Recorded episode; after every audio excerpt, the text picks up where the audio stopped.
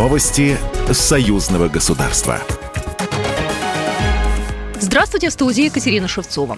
Между президентом России Владимиром Путиным и президентом Беларуси Александром Лукашенко насыщенный диалог на постоянной основе.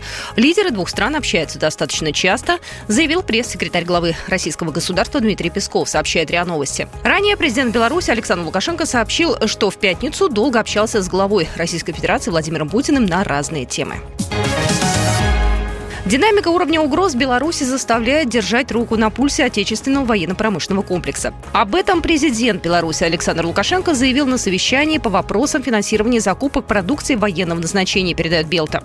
Хочу отметить, что несмотря на беспрецедентное санкционное давление, мы производим достаточно вооружения и военной техники для нужд белорусской армии.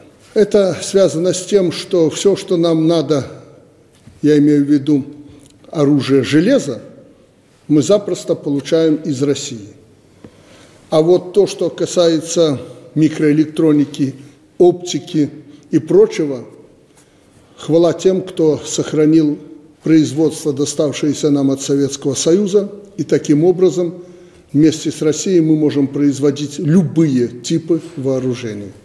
Беларусь может себе позволить экспортировать продукцию ВПК в 57 стран мира, что она и делает, обратил внимание президент.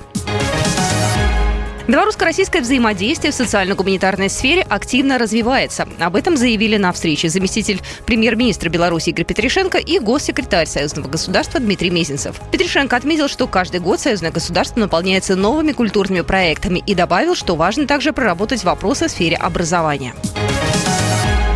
Информация об инциденте на белорусско-украинской границе является ложной. Об этом сообщили в Государственном пограничном комитете, сообщает Белта. В ГПК также отметили, что эта информация не имеет ничего общего с действительностью. Никаких инцидентов с применением оружия не было. Пограничные наряды огонь не открывали. Отметили в Госпогранкомитете. В ведомстве добавили, что подразделения органов пограничной службы несут службу в местах постоянной дислокации.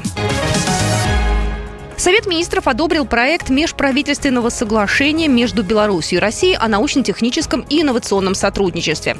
Документ опубликован на национальном правовом интернет-портале. Госкомитет по науке и технологиям уполномочен на проведение переговоров по проекту соглашения. При необходимости комитет сможет вносить в документ изменения, не имеющие принципиального характера. Также комитет уполномочен на подписание соглашения при достижении договоренности в пределах одобренного проекта. Программа произведена по заказу телерадиовещательной организации Союзного государства. Новости Союзного государства.